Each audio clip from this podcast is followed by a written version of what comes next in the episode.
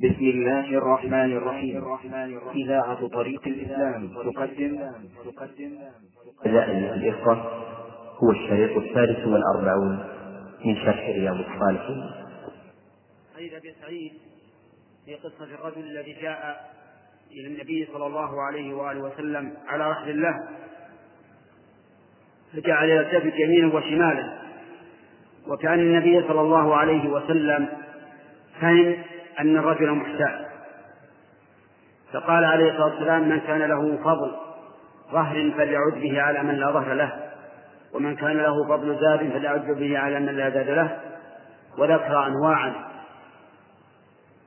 ولم يبادر فيقول من كان له فضل زاد لئلا يخسر الرجل. بل قال من كان له فضل ظهر والرجل لا يحتاج إلى الظهر لأنه على راحلته. لكن هذا من حسن خطاب النبي صلى الله عليه وآله وسلم. يقول حتى ظننا أنه لا فضل لأحد. يعني أن الإنسان يبذل كل ما عنده حتى لا يبقى معه فضل. يعني من الطعام والشراب والرحل وغير ذلك. وهذا كله من باب الإيثار. أما الحديث الرابع حديث سهل بن سعد فإنه فإن امرأة جاءت وأهدت إلى النبي صلى الله عليه وسلم بردة أهدتها إليه وكان صلى الله عليه وسلم لا لا يرد الهدية بل يقبل الهدية ويثيب عليها صلوات الله وسلامه عليه. وهذا من كرمه وحسن خلقه. فجاء فتقدم رجل إليه فقال ما أحسن هذه؟ وطلبها من النبي صلى الله عليه وآله وسلم. ففعل الرسول عليه الصلاة والسلام أعطاه إياه. فقيل للرجل كيف تطلبها؟ وأنت تعلم أنه لا يرد سائلا. فقال والله ما طلبتها لألبسها ولكن لتكون كفنا. رضي الله عنه. فأبقاها عنده فصارت كفنا. ففي هذا إيثار النبي صلى الله عليه وآله وسلم. على نفسه لأنه آثر بها هذا الرجل مع أن الذي يظهر أنه في حاجة لها. نقل المؤلف رحمه الله تعالى عن أبي موسى رضي الله عنه قال قال رسول الله صلى الله عليه وسلم إن الأشعريين إذا أرمنوا في الغزو أو قل طعام عيالهم بالمدينة جمعوا ما كان عندهم في ثوب واحد. اقتسموه بينهم في إناء واحد بالسوية فهم مني وأنا منهم. متفق عليه. قال رحمه الله تعالى باب التنافس في أمور الآخرة والاستكثار مما يتبرك به. قال الله تعالى وفي ذلك فليتنافس المتنافسون. وعن سهل بن سعد رضي الله عنه أن رسول الله صلى الله عليه وسلم أتي بشراب فشرب منه وعن يمينه غلام وعن يساره الأشياخ فقال للغلام أتأذن لي أن أعطي هؤلاء؟ فقال الغلام لا والله يا رسول الله لا أوثر منك أحدا. فتله رسول الله صلى الله عليه وسلم في يده متفق عليه. بسم الله الرحمن الرحيم. ذكر المؤلف رحمه الله في آخر باب فضل الإيثار حديث أبي موسى الأشعري رضي الله عنه وأصحابه وأصحابه الذين هم من الأشعريين من أهل اليمن كانوا كانوا يتساعدون في أمورهم. فإذا آتاهم شيء من المال جمعوه ثم اقتسموه بينهم بالسوية. قال النبي صلى الله عليه وسلم فهم مني وأنا منهم. قال ذلك تشجيعا لما يفعلونه وهذا الحديث أصل في الجمعيات التعاونية التي يفعلها بعض الناس اليوم. تجتمع القبيلة على أن يضعوا صندوقا يجمعون فيه ما يريد الله عز وجل من المال إما بالنسبة وإما بالاجتهاد والترشيح فيقول مثلا على كل واحد منا أن يدفع اثنين في المئة من راتبه أو من كسبه أو ما أشبه ذلك. ويكون هذا الصندوق معدا للجوائح والنكبات التي تحصل على واحد منهم. فهذا أصله حديث أبي موسى رضي الله عنه الذي سمعتموه. فإذا جمع الناس صندوقا على هذا النحو ليساعدوا ليتساعدوا فيه على نكبات الزمان من الحوادث وغيرها فإن لذلك أصلا في السنة وهو من الأمور المشروعة. ولكن ينبغي أن نعلم أن هذا الصندوق قد يكون لمن يقع عليه الحادث وقد يكون لمن يقع منه الحادث. أما الأول فأن يوضع الصندوق للناس لمساعدة الناس الذين يحصل عليهم جوائح مثل جوائح تتلف زروعهم أو مواشيهم أو أمطار تهدم بيوتهم أو ما أشبه ذلك. أو حوادث تحدث على سياراتهم من غيرهم فيحتاجون إلى المساعدة. فهذا طيب ولا إشكال فيه. أما الثاني فهو للحوادث التي تقع من الشخص. إذا فعل حادثة مثل دعس أحد أو ما أشبه ذلك يساعد. فهذا ينبغي أن ينظر في هذا الأمر. لأننا إذا وضعنا صندوقا لهذا فإن السفهاء قد يتهورون. ولا يهمهم أن تقع الحوادث منهم. فإذا قدر أننا وضعنا صندوقا لهذا الشيء فليكن ذلك بعد الدراسة. دراسة ما حصل من الشخص دراسة عميقة وأنه لم يحصل منه تهور ولم يحصل منه تفريط وإلا فلا ينبغي أن توضع الصناديق لمساعدة هؤلاء السفهاء الذين يوما يدعسون شخصا ويوما يسلمون سيارة وما أشبه ذلك. وربما يقع ذلك عن عن حال غير مرضية كسكر أو عن حال يفرق بها الإنسان كالنوم وما أشبه ذلك. المهم أن هذه الصناديق تكون على وجهين. الوجه الأول مساعدة من يحصل عليه الحاجة فهذا طيب ولا إشكال فيه. والثاني أن يكون ممن يحصل منه الحادث فهذا إن وضع ولا أحدد أن يوضع. لكن إن وضع فإنه يجب التحرك والتثبت من كون هذا الرجل الذي حصل منه الحادث لم يحصل منه تفريط ولا تعدي. ثم هذا المال الذي يوضع في الصندوق ليس فيه زكاة مهما بلغ من من من القدر. وذلك لأنه ليس له مالك. ومن شروط وجوب الزكاة أن يكون المال له مالك. وهذا الصندوق ليس له مالك. من حصل عليه حادث فإنه يساعد منه. وأصحابه الذين وضعوا هذه الفلوس في هذا الصندوق لا يملكون أخذها لأنهم قد أخرجوها من أموالهم. لمال من؟ لا لأحد وإنما هو للمساعدة وعلى هذا فلا يكون فيها زكاة.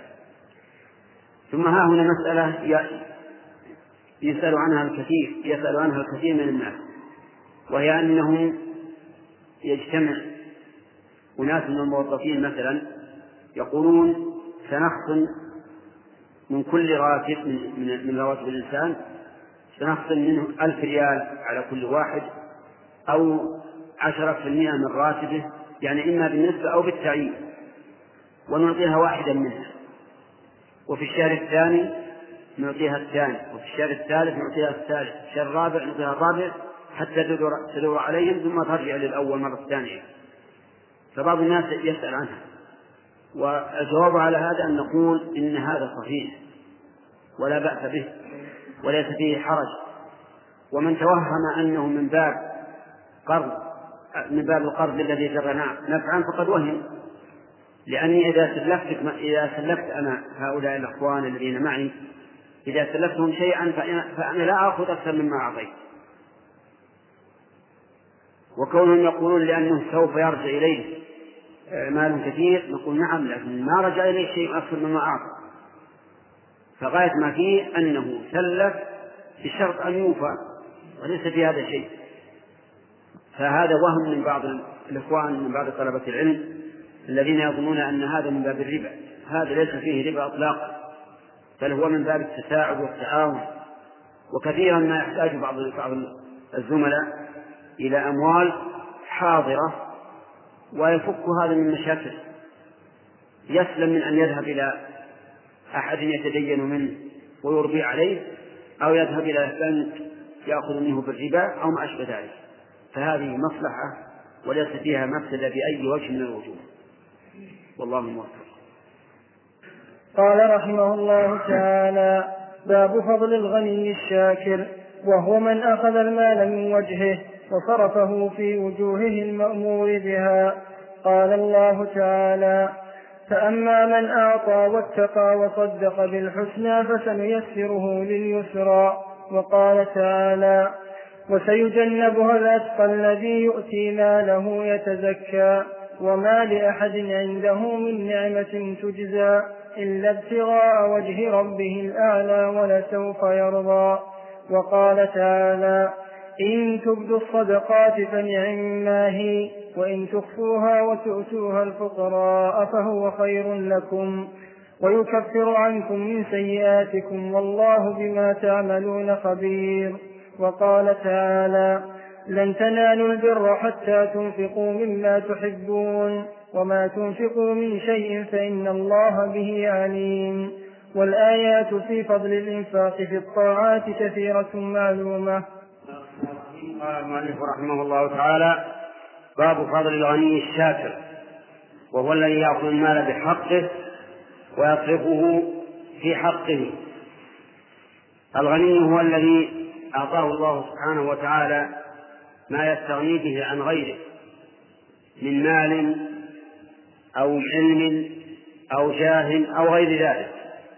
وإن كان الأكثر استعمالا أن الغني هو الذي أعطاه الله المال الذي يستغني به عن غيره.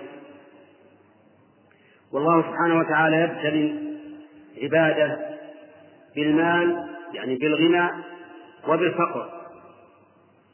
فمن الناس من لو أغناه الله لأفسده الغنى ومن الناس من لو أفقره الله لأفسده الفقر.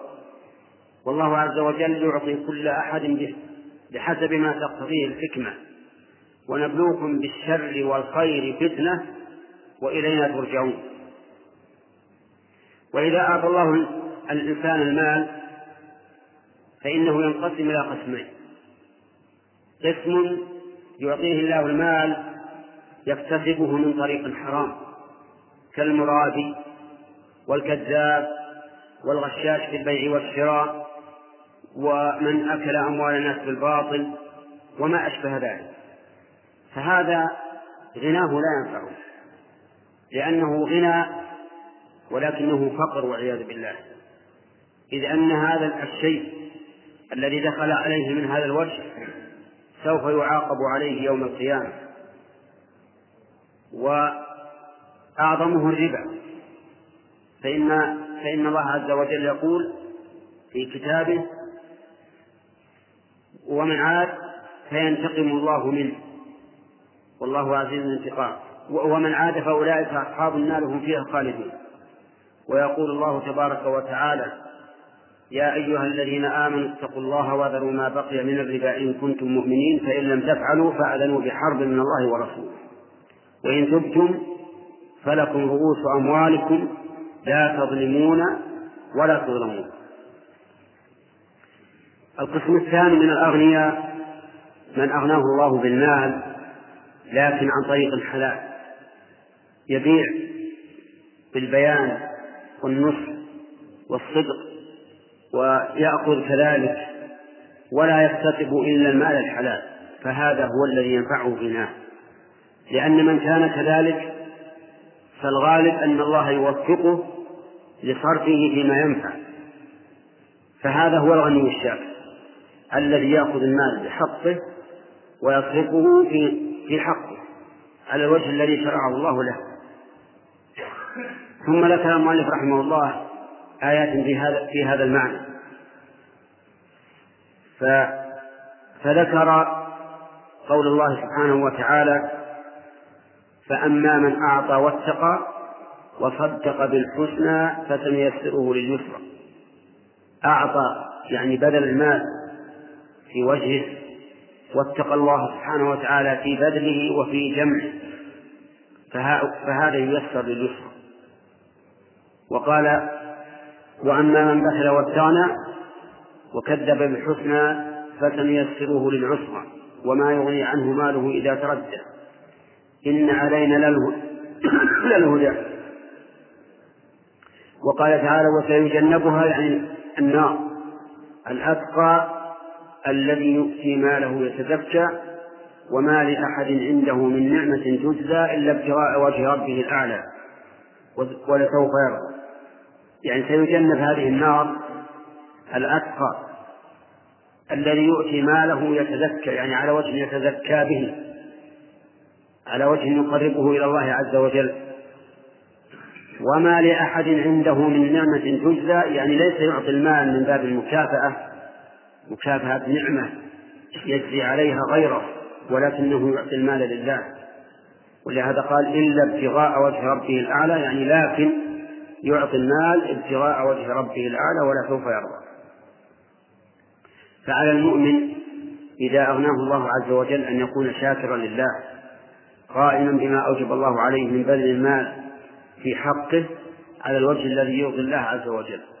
نقل المؤلف رحمه الله تعالى عن عبد الله بن مسعود رضي الله عنه قال قال رسول الله صلى الله عليه وسلم لا حسد إلا في اثنتين رجل آتاه الله مالا فسلطه على هلكته في الحق. ورجل آتاه الله حكمة فهو يقضي بها ويعلمها. متفق عليه. وعن ابن عمر رضي الله عنهما عن النبي صلى الله عليه وسلم قال لا حسد إلا في اثنتين. رجل آتاه الله القرآن فهو يقوم به آناء الليل وآناء النهار. ورجل آتاه مالا فهو ينفقه آناء الليل وآناء النهار. متفق عليه. وعن أبي هريرة رضي الله عنه أن فقراء المهاجرين أتوا رسول الله صلى الله عليه وسلم فقالوا ذهب أهل الدثور بالدرجات العلا والنعيم المقيم. فقال وما ذاك فقالوا يصلون كما نصلي ويصومون كما نصوم ويتصدقون ولا نتصدق ويعتقون ولا نعتق فقال رسول الله صلى الله عليه وسلم أفلا أعلمكم شيئا تدركون به من سبقكم وتسبقون به من بعدكم ولا يكون أحد أفضل منكم إلا من صنع مثل ما صنعتم. قالوا بلى يا رسول الله. قال تسبحون وتكبرون وتحمدون دبر كل صلاة ثلاثا وثلاثين مرة. فرجع فقراء المهاجرين إلى رسول الله صلى الله عليه وسلم فقالوا سمع إخواننا أهل الأموال بما فعلنا ففعلوا مثله. فقال رسول الله صلى الله عليه وسلم ذلك فضل الله يؤتيه من يشاء. متفق عليه. وهذا لفظ رواية مسلم. ذكر المؤلف رحمه الله حديث في بيان الذين ينفقون أموالهم ويجودون بها في سبيل الله. ففي حديث عبد الله بن مسعود وعبد الله وعبد, وعبد الله بن عمر رضي الله عنهما بيان أنه لا حسد إلا في اثنتين. يعني لا أحد يغبط غبطة حقيقية إلا هذين إلا هذان الصنفان الأول من آتاه الله العلم وهو الحكمة فكان يعمل بها ويعلمها الناس.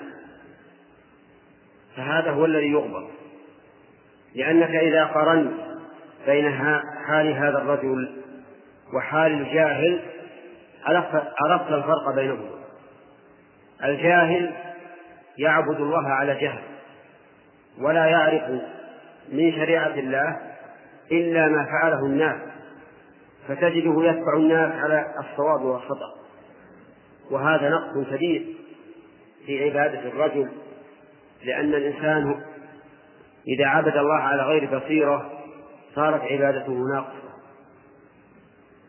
كذلك إذا قرنت بين رجل آتاه الله العلم ولكنه لم يعمل به ورجل آتاه الله العلم فعمل به وعلمه الناس تجد الفرق العظيم بين هذا وهذا.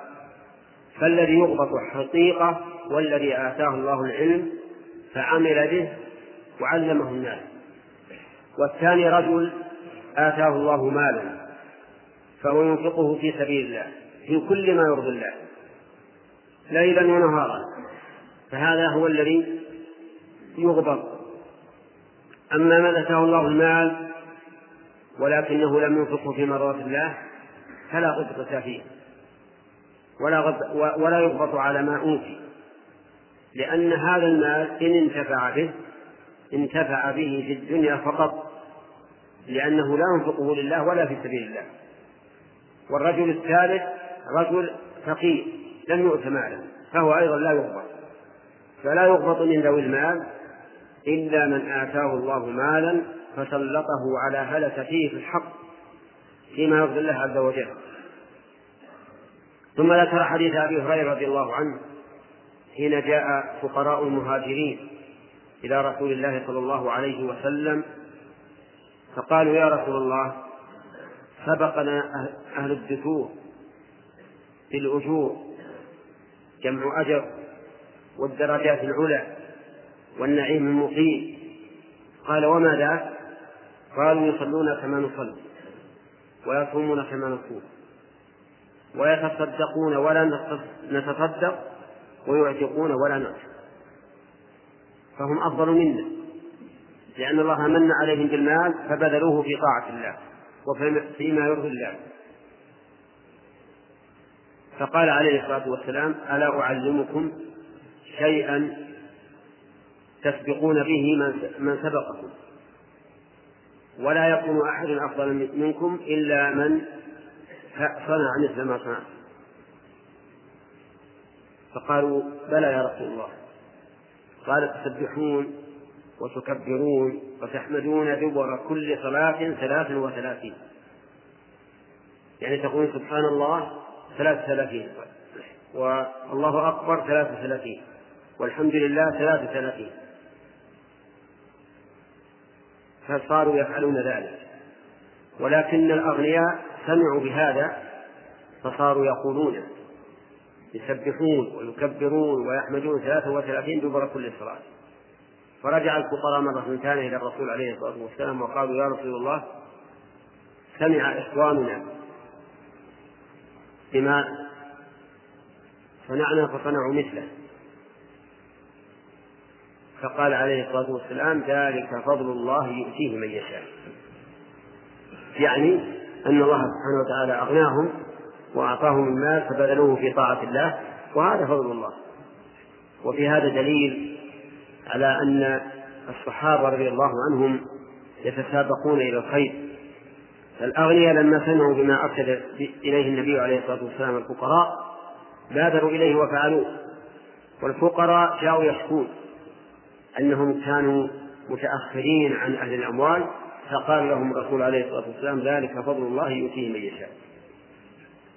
والخلاصة أنه ينبغي للإنسان إذا آتاه الله المال أن يبذله فيما يرضي الله فإن هذا هو الذي يحسد يعني يضبط على ما آتاه الله من المال.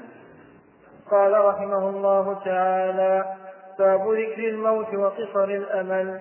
قال الله تعالى كل نفس ذائقة الموت وإنما توفون أجوركم يوم القيامة فمن زحزح عن النار وأدخل الجنة فقد فاز وما الحياة الدنيا إلا متاع الغرور. وقال تعالى وما تدري نفس ماذا تكسب غدا وما تدري نفس بأي أرض تموت. وقال تعالى فإذا جاء أجلهم لا يستأخرون ساعة ولا يستقدمون. قال المؤلف النووي رحمه الله في رياض الصالحين باب ذكر الموت وقصر الأمل. يعني هذا الباب يذكر فيه المؤلف رحمه الله أنه ينبغي للعاقل أن يتذكر الموت وأن يقصر الأمل. يعني الأمل في الدنيا وليس الأمل في ثواب الله عز وجل وما عنده من الثواب الجزيل لمن عمل صالحا.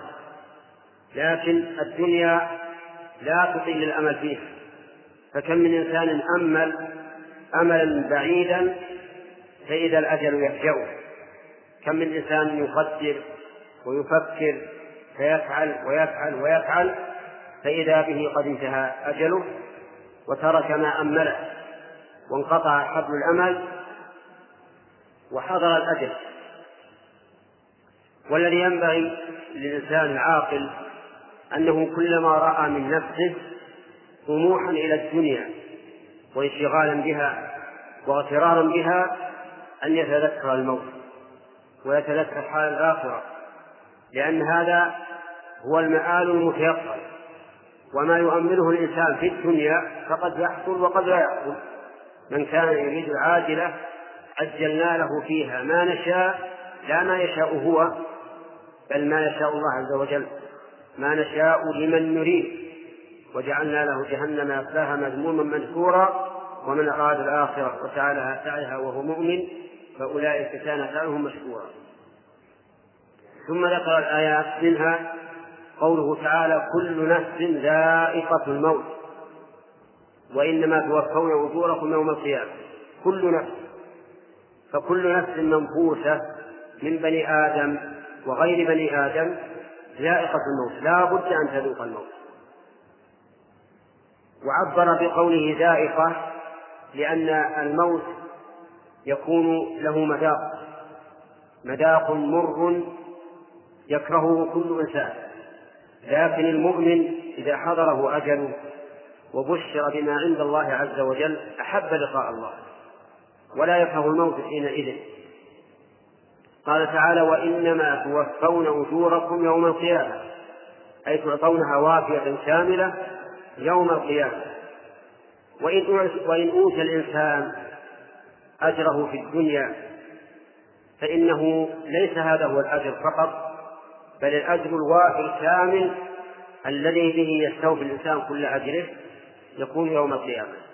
وإلا فإن المؤمن قد يثاب على أعماله الصالحة في الدنيا لكن ليس هو الأجر الكامل الذي وفق التوفية الكاملة تكون يوم القيامة. فمن زحزح عن النار وأدخل الجنة فقد فاز. زحزح يعني وبعد عن النار وأدخل الجنة فقد فاز لأنه نجا من المكروه وحصل له المطلوب. نجا من المكروه وهو دخول النار وحصل له المطلوب وهو دخول الجنة وهذا هو الفوز. الفوز العظيم الذي لا فوز مثله لا فوز مثله. وما الحياة الدنيا إلا متاع الغرور صدق الله عز وجل. الدنيا متاع الغرور يعني متاع ليس دائما بل كما يكون للمسافر متاع يصل به إلى منتهى سفره ومع ذلك فهي متاع غرور تغر الإنسان. تزدان له وتزدهر وتكتحل وتتحسن وتكون كأحسن شيء ولكنها تغر. كلما كثرت الدنيا وتشبث الإنسان بها بعد من الآخر. ولهذا قال النبي عليه الصلاة والسلام والله ما الفقر أخشى عليكم؟ ما الفقر أخشى عليكم وإنما أخشى عليكم أن تفتح عليكم الدنيا فتتنافسونها كما تنافسها من قبلكم فتهلككم كما أهلكتكم ولهذا نجد الإنسان أحيانا يكون في حال الضيق أو الوسط خيرا منه في حال الغنى. يغني يغره الغنى ويطغيه والعياذ بالله. ولهذا قال وما الحياة الدنيا إلا متاع الغرور. يعني فلا تغتروا بها. وعليكم بالآخرة التي إذا زحزح فيها الإنسان عن النار وأدخل الجنة فإنه بذلك يفوز فوزا لا لا فوز مثله. نسأل الله أن يجعلنا وإياكم ممن أوتي في الدنيا حسنة وفي الآخرة حسنة ووقاه الله عذاب النار. قال رحمه الله تعالى في سياق الآيات في باب ذكر الموت وقصر الأمل.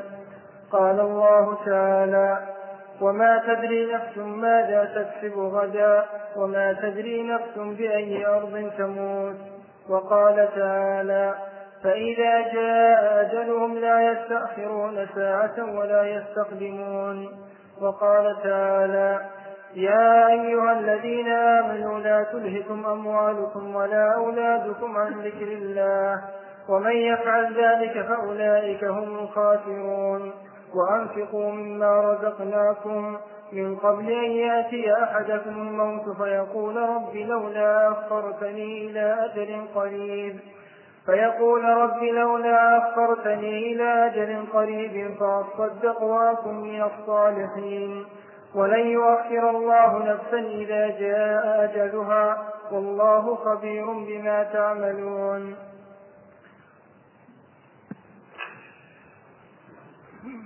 بسم الله الرحمن الرحيم قال المؤلف رحمه الله تعالى في باب ذكر الموت وقصر الأمل فيما ساقه من آيات الله عز وجل.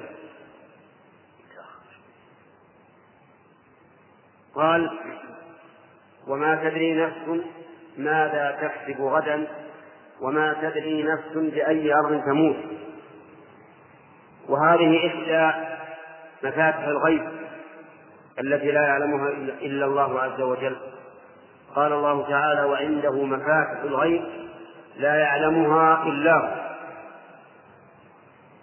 ومفاتح الغيب هي الخمس المذكورة في قوله تعالى إن الله عنده علم الساعة وينزل الغيث ويعلم ما في الأرحام وما تدري نفس ماذا تكسب غدا وما تدري نفس بأي أرض تموت. فهذه الخمس لا يعلمها إلا الله عز وجل. فعلم الساعة لا يعلمه أحد.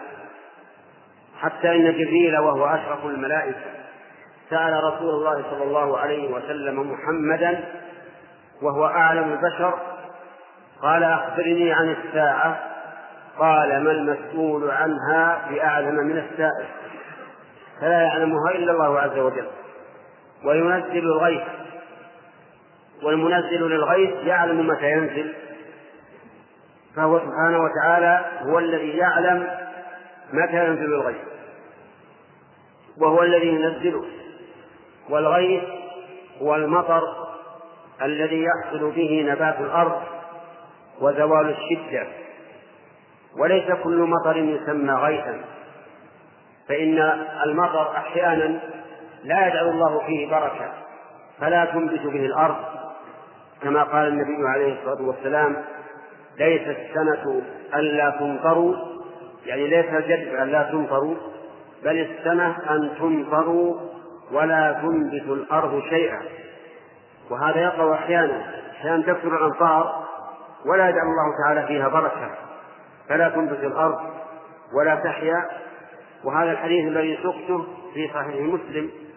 إنما السنة أن تمطروا فلا تنبت الأرض شيئا. فالذي ينزل الغيث هو الله. والمنزل له عالم متى ينزل وأما ما نسمعه في الإذاعات من أنه يتوقع مطر في المكان الفلاني وما أشبه ذلك فهو ظن بحسب ما يتبادر من احتمال المطر بمقياس الجو وهي مقاييس دقيقة يعرفون بها هل هل الجو متهيئ للمطر أو لا. ومع ذلك فقد يقولون ويخطئون كثيرا ولا ولا يتوقعون أمطارا تحدث بعد سنوات أو بعد أشهر إنما المدى قريب والمكان قريب. فلا يعلم متى ينزل المطر إلا الله عز وجل. ويعلم ما في الأرحام. لا يعلم ما في الأرحام إلا الله. والأجنة التي في الأرحام لها أحوال. منها ما يعلم إذا وجد ولو كان الإنسان في بطن أمه. ومنها ما لا يعلم أبدا. فكونه ذكرا أو أنثى يعلم وهو في بطن أمه. ولكنه لا يعلم إلا إذا خلق الله تعالى فيه علامات الذكورة أو علامات الأنوثة. وأما متى يولد وهل يولد حيا أو ميتا وهل يبقى في الدنيا طويلا أو لا يبقى إلا مدة قصيرة وهل يكون عمله صالحا أو عمله سيئا وهل يختم له بالسعادة أو بالشقاوة وهل يبسط له في الرزق أو يقدر عليه رزقه فكل هذا لا يعلمه إلا الله. وما تدري نفس ماذا تكسب غدا يعني ماذا تكسب في المستقبل. لا تدري نفس ماذا تكسب. هل تكسب خيرا أو تكسب شرا أو تموت قبل غد أو يأتي غد وفيه ما يمنع العمل وما أشبه ذلك. الإنسان يقدر يقول غدا سأفعل كذا سأفعل كذا لكن قد لا يفعل فهو لا يعلم ماذا يكسب غدا علما يقينيا ولكنه يقدر وقد تخلف الأمور. وما تدري نفس بأي أرض تموت. لا يدري الإنسان بأي أرض يموت. هل يموت بأرضه أو بأرض بعيدة عنها أو قريبة منها أو يموت في البحر أو يموت في الجو لا يدري. لا يعلم ذلك إلا الله. فإذا كنت لا تدري بأي أرض تموت وأنت يمكنك أن تذهب يمينا وشمالا فكذلك لا تعلم متى تموت. لا تدري في أي وقت تموت. هل ستموت في الصباح في المساء في الليل في وسط النهار؟ ما لا تدري. في الشهر القريب في الشهر البعيد لا تدري. لا تدري متى تموت ولا بأي أرض تموت. فإذا كنت كذلك فاقصر الأمل. لا تمد الأمل طويلا. لا تقل أنا أنا شاب سوف أبقى زمانا طويلا. كم من شاب مات في شبابه وكم من شيخ عمر ولا تقل إني صحيح البدن. والموت بعيد. كم من إنسان مرض بمرض يهلكه بسرعة. وكم من إنسان حصل عليه حادث. وكم من إنسان مات بغتة لذلك لا ينبغي للإنسان أن يطيل الأمل بل يعمل للدنيا ما عملها وللآخرة عملها فيسعى للآخرة سعيها بإيمان بالله عز وجل واتكال عليه. وقال الله تبارك وتعالى فإذا جاء أجلهم لا يستأخرون ساعة ولا يستقدمون. إذا جاء أجل الإنسان لا يمكن أن يتأخر ولا دقيقة ولا يمكن أن يتقدم. بل هو بأجل معدود محدود لا يتقدم ولا يتأخر. فلماذا تجعل الأمل طويلا؟ فالإنسان لا يعلم متى يموت ولا يعلم بأي أرض يموت. وقد حدثني أحد إخواني الثقات قال إنهم كانوا في سفر الحج على الإبل وكان معهم رجل معه أمه يمرضها. فتأخر عن القوم في آخر الليل فارتحل الناس ومشوا وبقي مع أمه يمرضها. ولما أصبح وسار خلف القوم لم لم يدركهم ولم يدري إلى أين اتجهوا لأنهم في الريح في في مكة. يقول فسلك طريقا بين هذه الجبال فإذا هو واقف على بيت من الشعر فيه عدد من الناس قليلين فسألهم أين طريق نجد قالوا أنت بعيد عن الطريق. لكن نوح البعير واجلس استرح ثم نحن نوصلك يقول فنزل فنوح البعير وأنزل أمه. يقول فما هي إلا أن اضطجعت على هذه الأرض فقبض الله روحها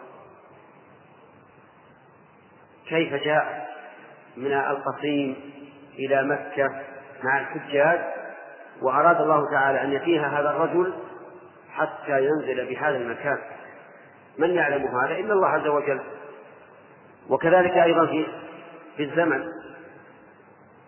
كم بلغنا من أناس تأخروا قليلا فجاءهم حادث فماتوا به. ولو تقدموا قليلا لسلموا منه. كل هذا لأن الله تعالى قد قدر كل شيء بأجل محدود. فالإنسان يجب عليه أن يحتاط لنفسه وأن لا يطيل الأمل وأن يعمل في الآخرة وكأنه يموت قريبا لأجل أن يستعد لها. فهذه الآيات كلها تدل على أن الإنسان ينبغي له أن يقصر في الأمل وأن يستعد للآخرة. جعلنا الله وإياكم من المستعدين لها بالعمل الصالح. قال رحمه الله تعالى في سياق الآيات في باب ذكر الموت وقصر الأمل. قال الله تعالى يا أيها الذين آمنوا لا تلهكم أموالكم ولا أولادكم عن ذكر الله. ومن يفعل ذلك فأولئك هم الخاسرون. وأنفقوا مما رزقناكم. من قبل أن يأتي أحدكم الموت فيقول رب لولا أخرتني إلى أجل قريب فأصدق وأكن من الصالحين. ولن يؤخر الله نفسا إذا جاء أجلها. والله خبير بما تعملون. وقال تعالى حتى إذا جاء أحدهم الموت قال رب ارجعون. لعلي أعمل صالحا فيما تركت كلا. إنها كلمة هو قائلها ومن ورائهم برزق إلى يوم يبعثون. فإذا نفخ في الصور فلا أنساب بينهم يومئذ ولا يتساءلون. فمن ثقلت موازينه فأولئك هم المفلحون. ومن خفت موازينه فأولئك الذين خسروا أنفسهم في جهنم خالدون. تلفح وجوههم النار وهم فيها كالحون. ألم تكن آياتي تتلى عليكم فكنتم بها تكذبون؟ إلى قوله تعالى كم لبثتم في الأرض عدد سنين؟ قالوا لبثنا يوما أو بعض يوم فاسأل العادين. قال إن لبثتم إلا قليلا لو أنكم تعلمون. قال إن لبثتم إلا قليلا لو قال إن لبثتم إلا قليلا لو أنكم كنتم تعلمون. أفحسبتم أنما خلقناكم عبثا وأنكم إلينا لا ترجعون. قال المؤلف رحمه الله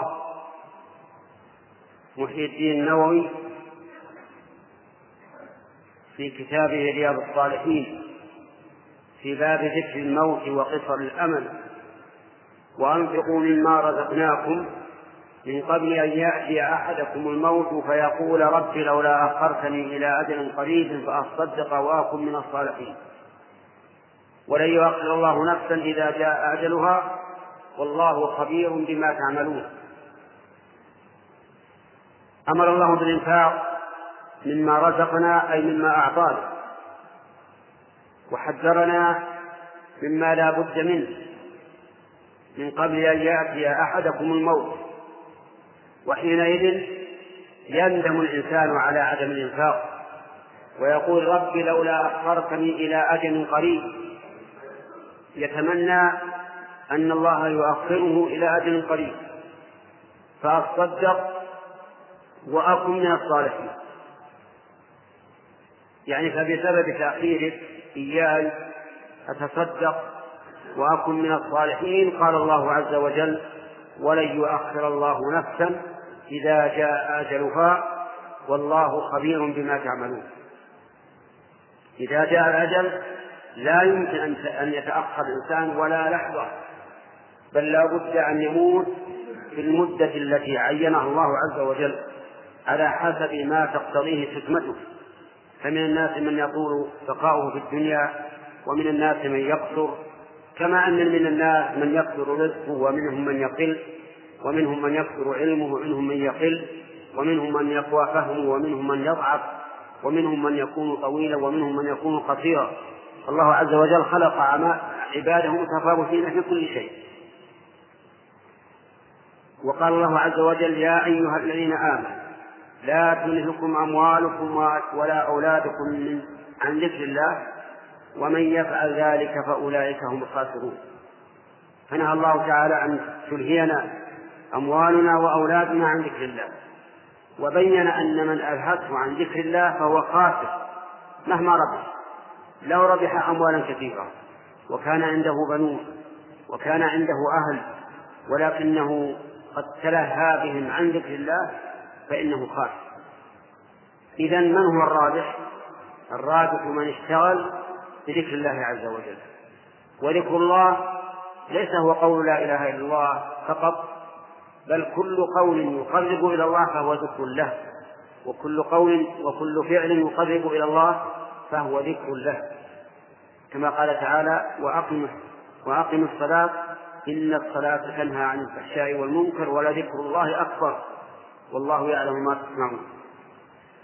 ولأن الإنسان إذا قال قولا يتقرب به إلى الله أو فعلا يتقرب به إلى الله فهو حين النية ذاكر لله عز وجل. فذكر الله يشمل كل قول أو فعل يقرب إليه. قال حتى إذا جاء أحدهم الموت قال رب ارجعون لعلي أعمل صالحا فيما تركت. إذا جاء أحدهم أي أحد المكذبين للرسل إذا جاء أحدهم الموت قال رب ارجعون ارجعوني إلى الدنيا لعلي أعمل صالحا فيما تركت. ولم يقل لعلي أتمتع في قصورها وحبورها ونسائها وغير ذلك بل قال لعلي أعمل صالحا فيما تركت أي فيما تركت من المال الذي بخلت به حتى أنفقه في سبيل الله. قال الله تعالى كلا يعني لا رجوع ولا يمكن الرجوع لأنه إذا جاء إذا جاء الأجل فلا يستأخرون ساعة ولا يستقدمون. ثم قال إنها كلمة هو قائلها. هذه الكلمة يؤكد الله عز وجل أنه يقولها وهو وهي قول رب ارجعوني لعلي أعمل صالحا فيما ترك. ومن ورائهم برزخ إلى يوم يبعثون. يعني من من أمام هؤلاء الذين حضرتهم الوفاة برزخ إلى يوم يبعثون. والبرزخ هو الفاصل بين الدنيا وبين قيام الساعة. سواء كان الإنسان مدفونا في الأرض أو على ظهر الأرض تأكله السباع وتتلفه الرياح أو كان في قاع في قاع البحار. كل هذا يسمى برزخ. إلى يوم يبعثون يعني يخرجون من من القبور لله عز وجل في في يوم القيامة. فإذا نفخ في الصور وذلك عند قيام الساعة فلا أنساب بينهم يومئذ ولا يتساءلون والنفخ في الصور مرتان. المرة الأولى يكون فيها الفزع والصعق يعني الموت. فينفخ إسرافيل في الصور نفخة يكون لها صوت عظيم مزعج جدا فيفتح الناس ثم يموتون. كلهم إلا من شاء الله. النفخة الثانية ينفخ في الصور فتخرج الأرواح من الصور وتعود إلى أجسادها وهذه التي يكون بها الحياة الأبدية التي لا موت بعدها. فلا أنساب بينهم يومئذ ولا يتساءلون يعني بعد أن يبعثون من قبورهم لا تنفعهم الأنساب. يعني القرابات. ولا يتساءلون لا يسأل بعضهم عن بعض. بل إن الله تعالى يقول يوم يفر المرء من أخيه وأمه وأبيه وصاحبته وبنيه لكل امرئ منهم يومئذ شأن يغنيه فالأنساب في ذلك الوقت لا تنفع. والقرابات لا يتساءلون. بينما في الدنيا يسأل بعضهم عن بعض. ما الذي حصل لهذا؟ ما الذي حصل لهذا؟ أما في الآخرة فلكل امرئ منهم شأن يغنيه فإذا نفخ الصور فلا أنساب بينهم يومئذ ولا يتساءلون فمن ثقلت موازينه فأولئك هم المفلحون. سينقسم الناس في ذلك اليوم إلى قسمين. قسم تثقل موازينه فهذا مفلح. فائز بما يحب ناج مما يكره. والموازين جمع ميزان. وقد وردت في الكتاب والسنة مجموعة ومفردة. فقال الله تعالى هنا فمن ثقلت موازينه. وقال النبي صلى الله عليه وآله وسلم كلمتان حبيبتان إلى الرحمن خفيفتان على اللسان ثقيلتان في الميزان. سبحان الله وبحمده سبحان الله العظيم. فقال في الميزان ولم يقل في الموازين. فجمعت مرة وأفردت أخرى وذلك لكثرة ما يوزن فلكثرة ما يوزن جمع ولكون الميزان واحدا ليس فيه ظلم ولا بخس أفردا. والذي يوزن؟ قال بعض العلماء إن الذي يوزن العمل. وقال بعض العلماء الذي يوزن صحائف العمل. وقال بعض العلماء الذي يوزن العامل نفسه وذلك لأن كل منها جاءت به أحاديث. أما الذين يقولون إن الذي يوزن الذي يوزن العمل فاستدلوا بقوله تعالى فمن يعمل مثقال ذرة خيرا يره ومن يعمل مثقال ذرة شرا يره. فجعل الوزن للعمل وبقول النبي عليه الصلاة والسلام كلمتان حبيبتان إلى الرحمن خفيفتان على اللسان ثقيلتان في الميزان. فجعل الثقل للكلمتين وهما العمل. والذين قالوا إن الذي يوزن صحائف العمل استدلوا بحديث صاحب البطاقة الذي يأتي يوم القيامة فيمد له سجل يعني أوراقا كثيرة. مد البصر كلها سيئات. حتى إذا رأى أنه قد هلك قال قال الله قال الله له إن عند إن عندنا لك حسنة. فيؤتى ببطاقة فيها لا إله إلا الله. قالها من قلب. فتوضع البطاقة في كفة وتلك السجلات في كفة فترجح البطاقة بها. فهذا يدل على أن الذي يوزن صحائف العمل.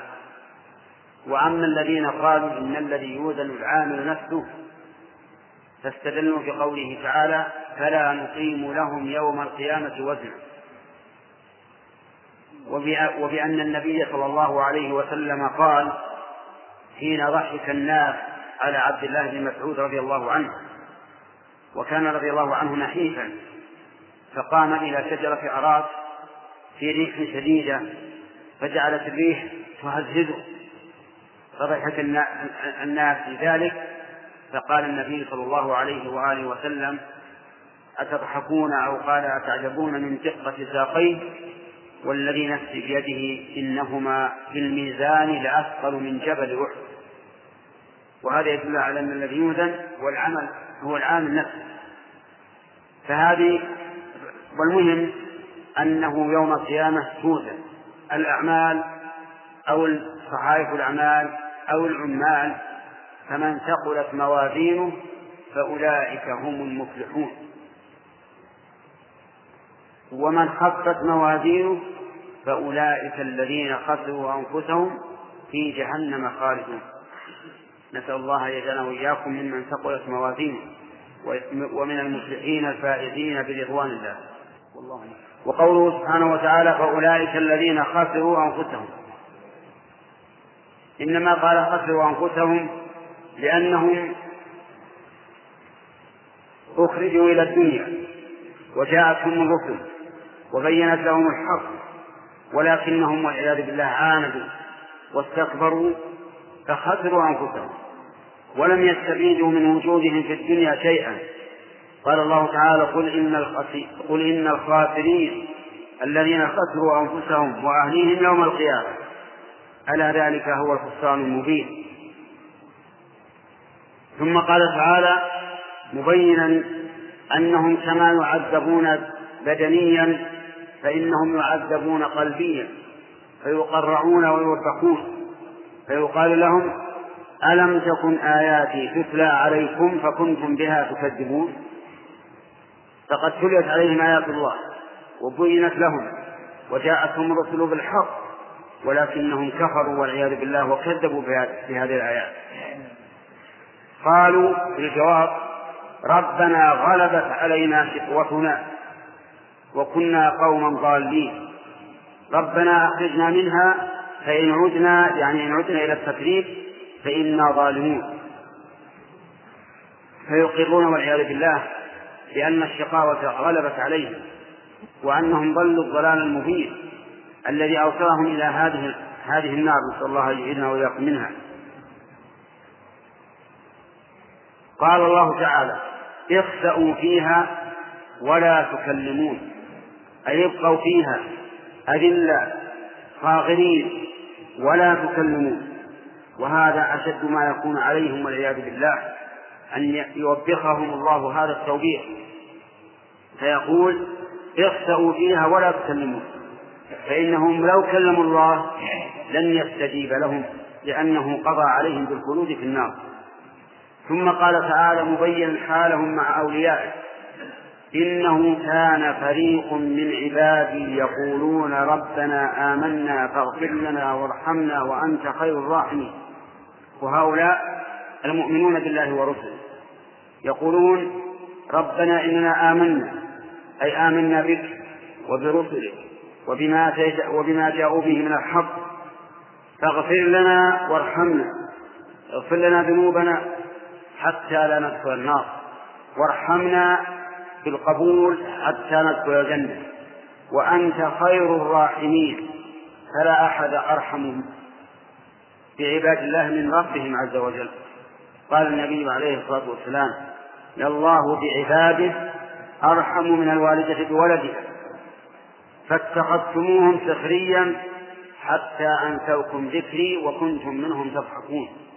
يعني أنكم تسخرون بهؤلاء المؤمنين الذين يؤمنون بالله ويسألونه المغفرة والرحمة. فكنتم تسخرون بهم وتستهزئون بهم حتى أنسوكم ذكري. أي حتى كانت سخريكم سخريتكم بهم واستهزاؤكم بهم منسية لكم ذكري وكنتم منهم تضحكون يعني في الدنيا يضحكون بالمؤمنين يستهزئون بهم. ولكن الله قال في سورة المطففين فاليوم الذين آمنوا من الكفار يضحكون. وهذا الضحك الذي لا بكاء بعده.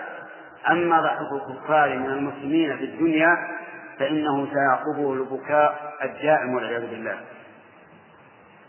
إني جزيتهم اليوم بما صبروا أنهم هم الفائزون. يعني جزى الله تعالى المؤمنين بما صبروا على طاعة الله وصبروا عن معصيته وصبروا على أقداره أنهم هم الفائزون الذين فازوا بهذا اليوم فأدركوا المطلوب ونجوا من المرهوب. وإنما ذكر الله هذا لهؤلاء المكذبين زيادة في حسرتهم وندامتهم كأنه يقول عز وجل لو كنتم مثلهم لنلتم هذا الثواب فيزدادون بذلك حسرة إلى حسرتهم والعياذ بالله. كيف كان حال هؤلاء الذين كانوا يسخرون بهم في الدنيا ويضحكون منهم وكيف كانت حالهم هم في نار جهنم؟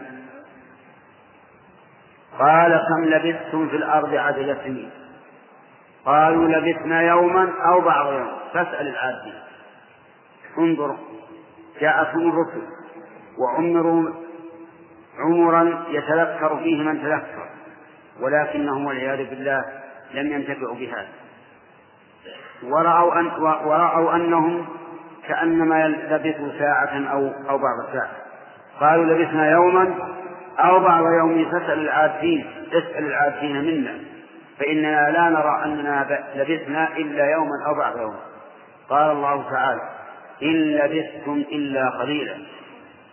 يعني ما لبثتم إلا قليلا في الدنيا وآل بكم الأمر إلى الآخرة التي تبقون فيها أبد الآبدين معذبين قال إن لبثتم إلا قليلا. لو أنكم كنتم تعلمون يعني لو أنكم كنتم من ذوي العلم لعلمتم مقدار تكذيبكم للرسل ومقدار أعمالكم التي خسرتموها أفحسبتم أنما خلقناكم عبثا؟ يعني أتظنون أننا خلقناكم عبثا وأنكم إلينا لا ترجعون؟ هم ظنوا كذلك. ظنوا هذا الظن ولكن الله وفقهم على هذا الظن. هل من حكمة الله أن ينشئ هذه الخليقة ويرسل إليها الرسل وينزل عليها الكتب؟ ثم يكون النهاية الموت والفناء بدون بعد بدون رجوع. هذا لا يمكن. لكن هذا ظن الذين كفروا فويل للذين كفروا من النار. ثم قال تعالى فتعالى الله الملك الحق لا إله إلا هو رب العرش الكريم. تعالى يعني ترفع عز وجل عن كل نقص وعن كل سوء. وعلى بذاته فوق عرشه سبحانه وتعالى. تعالى الله الملك الحق. الملك يعني ذو الملك والسلطان والعظمة. الحق الذي كان ملكه وملكوته حقا وليس بباطل. لا إله إلا هو أي لا معبود حق إلا الله عز وجل. رب العرش الكريم. ومن يدعو مع الله إلها آخر لا برهان له به إلى آخر السورة فهذه الآيات تبين أن الإنسان ينبغي له أن ينتهز فرصة العمر وأن لا يخسر عمره كما خسره كما خسره هؤلاء وأنه سوف يبعث ويجازى ويحاسب على عمله فنسأل الله تعالى أن يجعلنا وإياكم ممن حسابه يسير ومعاله إلى دار القرار في جنات النعم. قال رحمه الله تعالى في سياق الآيات في باب ذكر الموت وقصر الأمل. قال الله تعالى ألم يأن للذين آمنوا أن تخشع قلوبهم لذكر الله وما نزل من الحق؟ ولا يكونوا كالذين أوتوا الكتاب من قبل فطال عليهم الأمد فقست قلوبهم وكثير منهم فاسقون. والآيات في الباب كثيرة معلومة. وأما الأحاديث فعن ابن عمر رضي الله عنهما قال أخذ رسول الله صلى الله عليه وسلم بمنكبي فقال كن في الدنيا كأنك غريب أو عابر سبيل وكان ابن عمر رضي الله عنهما يقول إذا أمسيت فلا تنتظر الصباح وإذا أصبحت فلا تنتظر المساء وقل من صحتك لمرضك ومن حياتك لموتك رواه البخاري. بسم الله الرحمن الرحيم. قال المؤلف النووي رحمه الله في كتابه رياض الصالحين الكتاب الموافق لاسمه فإنه رياض. رياض لأهل الصلاح فيه من الأحكام الشرعية والآداب المرعية ما يزيد به إيمان العبد ويستقيم به سيره إلى الله عز وجل ومعاملته مع عباد الله. ولهذا كان بعض الناس يحفظه عن ظهر قلب لما فيه من المنفعة العظيمة. هذا الكتاب هذا الكتاب كان من جملة أبوابه ما أشار إليه القارئ باب ذكر الموت وقصر الأمل. وذكر المؤلف فيه آيات متعددة سبق الكلام عليه.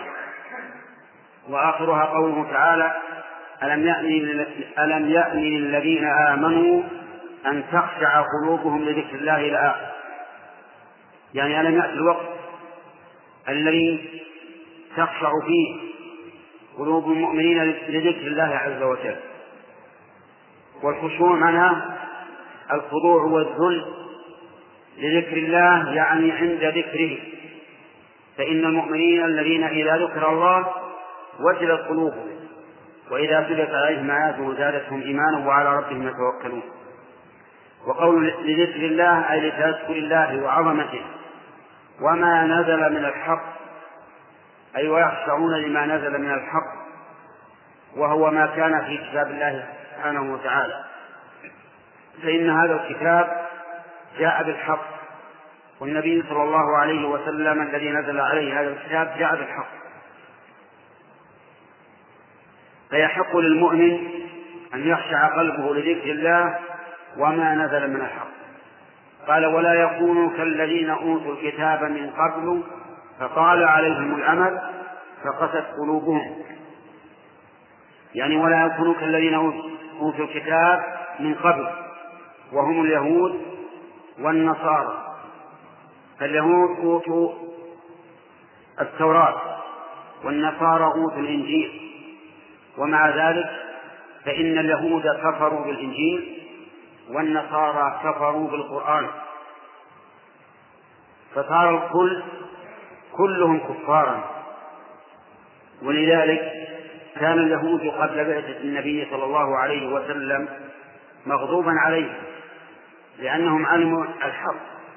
وهو ما جاء به عيسى ولكنهم استكبروا عنه وأعرضوا عنه. أما بعد بعثة الرسول عليه الصلاة والسلام فكان اليهود والنصارى كلهم مغضوبا عليهم وذلك لأن النصارى علموا الحق يعرفون النبي صلى الله عليه وسلم كما يعرفون أبناءهم ومع ذلك استكبروا عنه. فكانوا كلهم مغضوبا عليهم لأن القاعدة في المغضوب عليهم هم الذين علموا الحق ولم يعملوا به كاليهود والنصارى بعد بعد بعثة الرسول عليه الصلاة والسلام. هؤلاء الذين أوتوا الكتاب قال عليهم الأمد أي الوقت فقست قلوبهم لأن النبي صلى الله عليه وسلم بعث بعد عيسى بستمائة سنة فترة طويلة انحرف فيها من انحرف من أهل الكتاب ولم يبقى على الأرض من أهل الحق إلا بقايا يسيرة من أهل الكتاب. ولهذا قال وكثير منهم فاسقون. ولم يقل أكثرهم فاسقون ولم يقل كلهم فاسقون. فكثير منهم فاسقون خارجون على الحق. فحذر الله عز وجل ونهى أن نكون كهؤلاء الذين أوتوا الكتاب. طال عليهم الأمد فقست قلوبهم. وإذا نظرت إلى الأمة الإسلامية وجدت أنها ارتكبت ما ارتكبه الذين أوتوا الكتاب من قبل. فإن الأمة الإسلامية في هذه العصور التي طال فيها الأمد من بعثة الرسول صلى الله عليه وسلم قست قلوب كثير منهم وفسق كثير منهم واستولى على المسلمين من ليس أهلا للولاية لفسقه بل ومروقه عن الإسلام. فإن الذين لا يحكمون بكتاب الله ولا سنة رسول الله صلى الله عليه وسلم ويرون أن الحكم بالقوانين أفضل من حكم الله ورسوله كفار بلا شك ومرتدون عن الإسلام. ولكن الله سبحانه وتعالى يبلو الناس بعضهم ببعض وإذا صبر المؤمن واحتسب وانتظر الفرج من الله عز وجل وعمل الأسباب التي توصل إلى المقصود يسر الله له الأمر. فالمهم أن الله نهانا أن نكون كالذين أوتوا الكتاب من قبل فقست قلوبهم. ولكن صار الكثير منا بالوقت الحاضر متشبها بهؤلاء الذين قست قلوبهم. وكثير من هؤلاء أيضا فسقوا عن أمر الله وخرجوا عن طاعة الله. ثم قال المؤلف والآيات في هذا المعنى كثيرة معلومة. وأما الأحاديث فمنها حديث عبد الله بن عمر رضي الله عنهما أن أن النبي صلى الله قال قال أخذ النبي صلى الله عليه وسلم بمنكبه يعني أمسك به والمنكب المنكب أعلى الكتف. أخذ به من أجل أن ينتبه ابن عمر لما سيلقي إليه الرسول عليه الصلاة والسلام من القول. وهذا من حسن تعليم الرسول صلى الله عليه وسلم. فإنه عليه الصلاة والسلام كان إذا تكلم اتخذ الأسباب التي توجب انتباه المخاطب.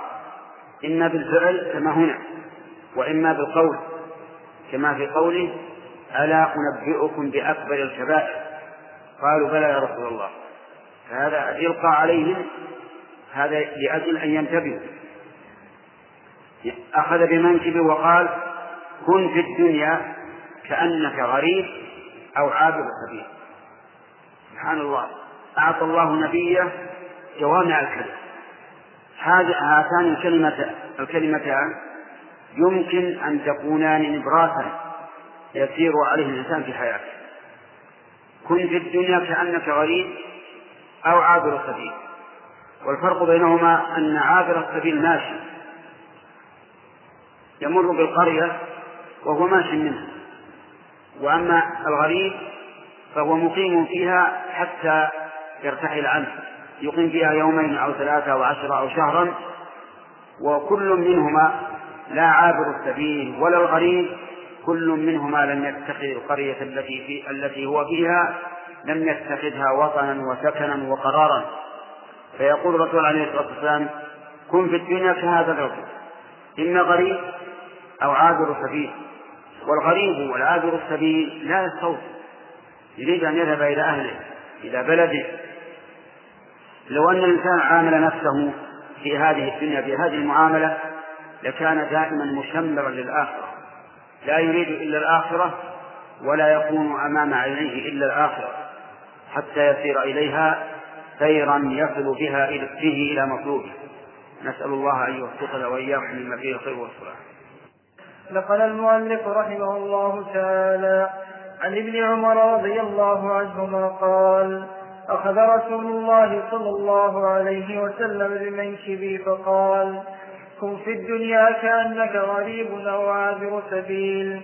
وكان ابن عمر رضي الله عنهما يقول إذا أمسيت فلا تنتظر الصباح وإذا أصبحت فلا تنتظر المساء. وكن من صحتك لمرضك ومن حياتك لموتك رواه البخاري. وعنه أن رسول الله صلى الله عليه وسلم قال ما حق امرئ مسلم له شيء يوصى فيه يبيت ليلتين إلا ووصيته مكتوبة عنده. متفق عليه. وهذا لفظ البخاري. وفي رواية لمسلم يبيت ثلاث ليال. قال ابن عمر ما مرت علي ما مرت علي ليلة منذ سمعت رسول الله صلى الله عليه وسلم قال ذلك إلا وعندي وصيتي. بسم الله الرحمن الرحيم قال المؤلف النووي رحمه الله في كتابه رياض الصالحين في باب ذكر الموت وقصر الأمل فيما نقله عن ابن عمر رضي الله عنهما أن النبي صلى الله عليه وسلم أخذ بمنكبه وقال كن في الدنيا كأنك غريب أو عابر سبيل وتقدم الكلام على هذا. قال وكان ابن عمر يقول إذا أصبحت فلا تنتظر المساء وإذا أمسيت فلا تنتظر الصباح. المعنى لا تؤمل أنك إذا أصبحت أمسيت وإذا أمسيت أصبحت فكم من إنسان أصبح ولم يمس وكم من إنسان أمسى ولم يصبح؟ وكم من إنسان لبس ثوبا ولم يخلعه إلا الغاسل؟ وكم من إنسان خرج من أهله؟ قد هيئوا له غداءه أو عشاءه ولم يأكل؟ وكم من إنسان نام ولم يقم من فراشه؟ المهم أن الإنسان لا ينبغي له أن يطيل الأمل بل يكون حرزا حارقا حازما سيسا هذا معنى قوله إذا أصبحت فلا تنتظر المساء وإذا أمسيت فلا تنتظر الصباح. قال وخذ من صحتك لمرضك ومن حياتك لموتك الإنسان الصحيح منشرح الصدر منبسط النفس واسع الفكر عنده سعة. عنده وقت لكن ما أكثر الذين يطيعون هذا. لأنه يؤمل أن هذه الصحة سوف تبقى وتدوم وأنه سوف سوف تطول به الدنيا فتجده قد ضيع هذه الصحة. فابن عمر رضي الله عنهما يقول خذ من صحتك لمرض المرض تضيق به النفس ويتعب به الجسم وتضيق عليه الدنيا. ولا يستطيع أن يعمل العمل الذي يعمله في حال الصحة. فليأخذ من صحته لمرضه. ومن حياته لموته.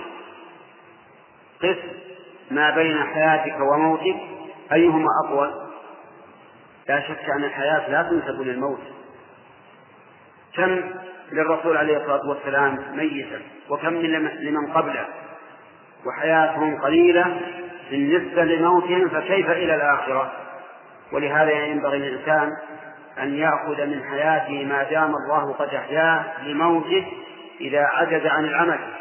لأن النبي صلى الله عليه وسلم قال إذا مات إنسان انقطع عمله إلا من ثلاث صدقة جارها أو علم ينتفع بها أو ولد صالح يدعو له فخذ من حياتك لموت. قال وعنه يعني عن ابن عمر رضي الله عنهما أن النبي صلى الله عليه وسلم قال ما حق امرئ مسلم له شيء يوصي فيه يبيت ليلتين إلا ووصيته مكتوبة عنده. يعني ما حقه أن يبيت ليلتين إلا وقد كتب وصيته. التي يريد أن يوصي فيها أن يوصي بها. وكان ابن عمر رضي الله عنه منذ سمع هذه هذا الكلام من رسول الله صلى الله عليه وسلم لا يبيت ليلة إلا وقد كتب وصية. والوصية معناها العهد وهي أن يعهد الإنسان بعد موته لشخص في تفريط شيء من ماله أو يعهد لشخص بالنظر على أولاده الصغار أو يعهد لنفس لشخص في أي شيء من الأعمال التي يملكها بعد موته فيوصي به. هذه هي الوصية. مثل أن يكتب الرجل وصيتي إلى فلان بن فلان بالنظر على أولاد الصغار. وصيتي إلى فلان بن فلان في تفريق ثلث مال أو ربعه أو خمسه في سبيل الله. وصيتي إلى فلان في أن ينتفع بما خلفت من عقار أو غيره أو ما أشبه ذلك. المهم هذه الوصية العهد عهد الإنسان بعد موته إلى شخص بشيء يملكه؟ هذه هي الوصية والوصية أنواع واجبة ومحرمة وجائزة. أما الواجبة فأن يكون على الإنسان دين يعني شيء حق لغيره فيجب أن يوفي به. لا سيما إذا لم يكن فيه بينة. لأنه إذا لم يوصي به فإن الورثة قد ينكرونه.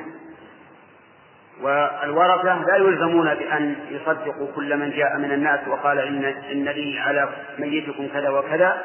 لازمهم أن يصدق فإذا لم يوصي الميت بذلك فإنه ربما يكون ضائعا هذه واحدة.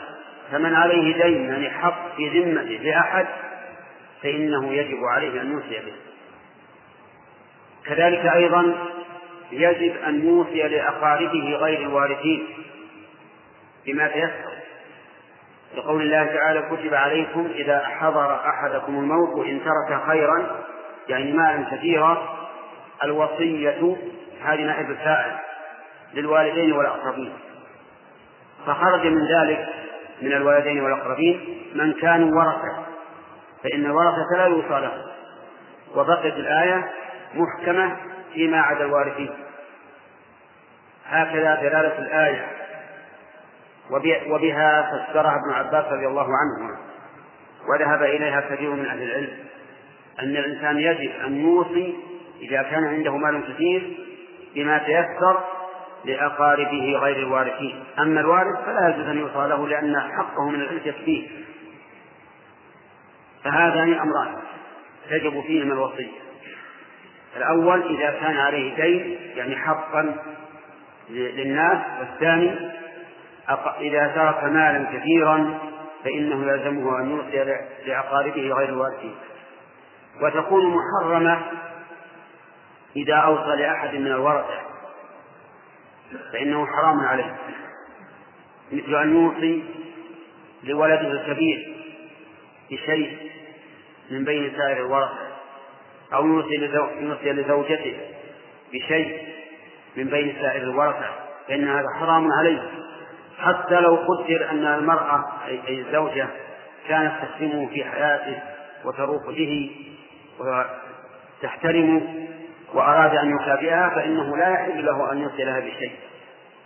وكذلك لو كان أحد أولاده يبر به ويخدمه ويسعى في ماله فأراد أن يوصي له بشيء فإن ذلك حرام عليه. وكذلك ما يفعله بعض الناس إذا كان له أولاد عدة وزوج الكبير أوصى للصغار بمثل المال الذي زوج به الكبير فإن هذا حرام أيضا لأن التزويج دفع حاجة كالأكل والشرب. فمن احتاج إليه من الأولاد وعند أبيهم قدرة وجب عليه أن يزوجه. ومن لم يحتج إليه فإنه لا يحل له أن يعطيه شيئا مثل ما أعطى أخاه الذي احتاج للزواج. وهذه مسألة تخفى على كثير من الناس حتى على طلبة العلم. يظنون أنك إذا زوجت ولد فإنك يجب أن توصي للأولاد الصغار في مثل ما زوجته به وهذا ليس بصحيح الوصية للوالد لا تجوز مطلقا. فإن قدر أن أحدا جاهل وأوصى لأحد الورثة بشيء فإنه يرجع إلى الورثة بعد موته. إن شاءوا نفذوا الوصية وإن شاءوا ردوها. وأما الوصية المباحة فهي أن يوصي الإنسان بشيء من ماله لا يتجاوز الثلث لأن تجاوز الثلث ممنوع. لكن ما دون الثلث أنت حر فيه فلك أن توصي فيه لمن شئت إلا الورثة هذه جائزة ولكن هل الأفضل الثلث أو الربع أو ما دون ذلك؟ نقول أكثر شيء الثلث لا تزد عليه. وما دون الثلث فهو أفضل منه. ولهذا قال ابن عباس رضي الله عنهما لو أن الناس غضوا من الثلث إلى الربع فإن النبي صلى الله عليه وسلم قال فإن النبي صلى الله عليه وسلم قال لسعد بن أبي وقاص الثلث والثلث كثير. وكان أبو بكر رضي الله عنه أوصى بخمس مال وقال أرضى بما رضي الله لنفسه الخمس. فأوصى بخمس مال وهذا أحسن ما يكون. وليس أن طلبة العلم والذين يكتبون الوصايا ينبهون الموصين على أن الأفضل الوصية بالخمس لا بالثلث. وقد شاء عند الناس الثلث دائما الثلث الثلث وهذا الحد الأعلى الذي حده الرسول عليه الصلاة والسلام. وما دونه أفضل منه. الربع أفضل من الخمس الربع أفضل من الثلث. والخمس أفضل من الربع. وإذا كان الورثة محتاجين فترك الوصية أولى. هم أحق من غيره. قال النبي عليه الصلاة والسلام إنك أن تذر ورثتك أغنياء خير من أن تذرهم عالة يتكففون الناس. فإذا كان الورثة الذين يرثونك تعرف أن حالهم وسط. المال صحيح عندهم. هم إلى الفقر أقرب فالأفضل أن لا توصل نقل المؤلف رحمه الله تعالى عن ابن عمر رضي الله عنهما أن رسول الله صلى الله عليه وسلم قال ما حق امرئ مسلم له شيء يوصى فيه يبيت ليلتين؟ ما حق امرئ مسلم له شيء يوصي فيه يبيت ليلتين إلا ووصيته مكتوبة عنده متفق عليه وهذا لفظ البخاري وفي رواية لمسلم يبيت ثلاث ليال. قال ابن عمر ما مرت علي ليلة منذ سمعت رسول الله صلى الله عليه وسلم قال ذلك إلا وعندي وصيتي. بسم الله الرحمن الرحيم. سبق الكلام على أول هذا الحديث حديث عبد الله بن عمر رضي الله عنهما الذي ساقه النووي في كتاب رياض الصالحين. في باب ذكر الموت وقصر الأمل. أن النبي صلى الله عليه وسلم قال ما حق امرئ مسلم له شيء يوصي فيه يبيت ليلتين إلا ووصيته مكتوبة عنده. ففي هذا الحديث الإشارة إلى أن الإنسان يوصي ولكن الوصية تنقسم إلى أقسام. منها واجبة ومنها حرام ومنها مباح. فالواجبة أن يوصي الإنسان بما عليه من الحقوق الواجبة لئلا يجحدها الورثة فيضيع حق من هي له ولا سيما إذا لم يكن بها بينة. والثانية من الواجبة من الوصية الواجبة وصية من ترك مالا كثيرا لأقاربه الذين لا يرثون بدون تقدير لكن لا تزيد على الثلث. والوصية المحرمة نوعان أيضا أن تكون لأحد من الورثة وأن تكون زائدة على الثلث. والمباحة ما سوى ذلك ولكن الأفضل أن تكون المباحة من الخمس فأقل. وإن زاد إلى الربع فلا بأس وإلى الثلث فلا بأس ولا يزيد على الثلث. وفي حديث ابن عمر رضي الله عنهما العمل بالكتابة.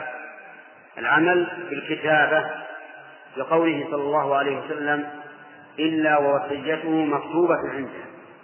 فدل هذا على جواز العمل بل وجوب العمل بالكتابة. وفي قوله مكتوبة اسم مفعول إشارة إلى أنه لا فرق بين أن يكون هو الكاتب أو غيره ممن تثبت به الوصية بكتابته. فلا بد أن تكون الوصية أن تكون الكتابة معلومة إما بخط الموصي نفسه أو بخط شخص معتمد. وأما إذا كانت بخط مجهول فلا عبرة بها ولا عمل عليه.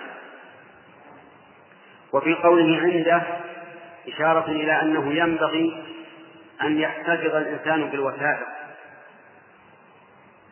وأن لا يسلط عليها أحدا بل تكون عنده في شيء محفوظ محرز في الصندوق التجوري وغيره.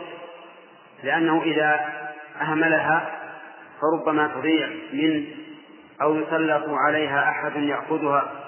يتلفها أو ما أشبه ذلك. المهم في هذا الاعتناء بالوصية وأن يحتفظ بها الإنسان حتى لا تضيع. وفيه أيضا سرعة امتثال الصحابة لأمر النبي صلى الله عليه وسلم. ونحن الآن لنا ثلاثة أيام نتكلم على هذا الحديث. فهل منا أحد كتب وصيته؟ الله أعلم.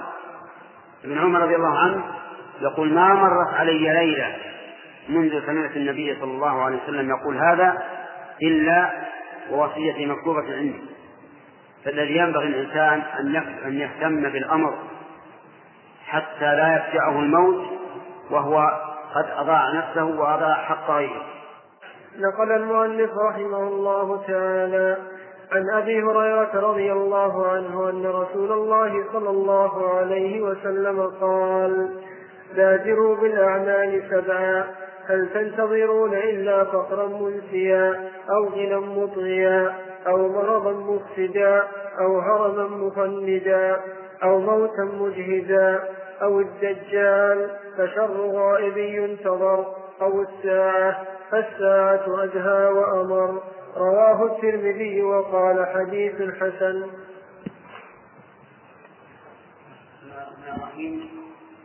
هذا الحديث ذكره المؤلف النووي رحمه الله في رياض الصالحين في باب ذكر الموت وقصر الأمل.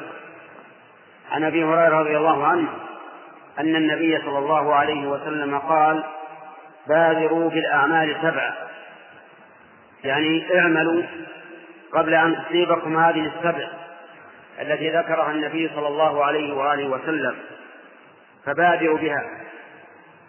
ثم ذكر هذه السبع أنها إما غنى مطغيا يعني يغني الله الإنسان ويفتح عليه من الدنيا فيطغى بذلك ويرى أنه استغنى عن ربه عز وجل. فلا يقوم بما أوجب الله عليه ولا ينتهي عما نهاه الله عنه. قال الله تعالى كلا إن الإنسان لا يطغى أن رآه استغنى. أو فقرا منسيا. أي أن يصاب الإنسان بفقر ينسيه ذكر ربه. لأن الفقر أعاذنا الله وإياكم منه. شر درع يلبسه العبد.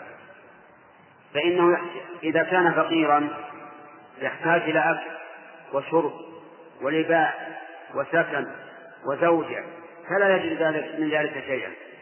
فتضيق عليه الأرض بما رحبت ويذهب يتطلب أن يحصل على شيء من ذلك فينسى ذكر الله عز وجل ولا يتمكن من أداء العبادة على وجهها. ويفوته كثير من العبادات التي تستوجب أو التي تستلزم الغنى كالزكاة والصدقات والعتق والحج والنفاق في سبيل الله وما أشبه ذلك. كذلك أو, أو مرضا مفسدا مرض يفسد على الإنسان حياته لأن الإنسان ما دام في صحة فهو في نشاط وانشراح صدر والدنيا أمامه مفتوحة فإذا مرض ضعف البدن وضعفت النفس وضاق وصار الإنسان دائما في هم وغم فيفسد عليه حياته. كذلك أيضا الهرم المفند. هرم مفندة يعني كبرا يفند قوة الإنسان. ويحطمها. كما قال الله تعالى الله الذي خلقكم من ضعف ثم جعل من بعد ضعف قوة ثم جعل من بعد قوة ضعفا وشيبا. فالإنسان ما دام نشيطا شابا يعمل العبادة بنشاط يتوضأ بنشاط يصلي بنشاط يذهب إلى العلم بنشاط لكن إذا كبر فهو كما قال الله عز وجل عن زكريا ربي إني وهن العظم مني واشتعل الرأس شيبا يضعف العظم والعظم هو الهيكل الذي ينبني عليه الجسم. فيضعف ويضعف تضعف القوة ولا يستطيع أن يفعل ما كان يفعله في حال الشباب كما قال الشاعر ألا ليت الشباب ألا ليت الشباب يعود يوما فأخبره بما فعل المشيب أو ما أو موتا مجهزا هذا أيضا ما ينتظر موت. إذا مات الإنسان انقطع عمله ولم يتمكن من العمل مجهزا سريعا. وكم من إنسان مات من حيث لا يظن أنه يموت. كم من إنسان مات وهو في شبابه وصحته بحوادث فراق انقلاب سيارة سقوط جدار عليه سكتة قلبية أشياء كثيرة. يموت الإنسان ولو كان شابا فهذا هذا. لأنك لا تدري ربما تموت. ربما تموت وأنت تخاطب أهلك. تموت وأنت على فراشك تموت وأنت على غدائك. تخرج تقول لأهلك ولموا الغداء جهزوه ثم لا ترجع تأكله إذا فات ومن ذلك أيضا أو الساعة أو الدجال فشر غائب مع تحيات إخوانكم في إذاعة طريق الإسلام والسلام عليكم ورحمة الله وبركاته.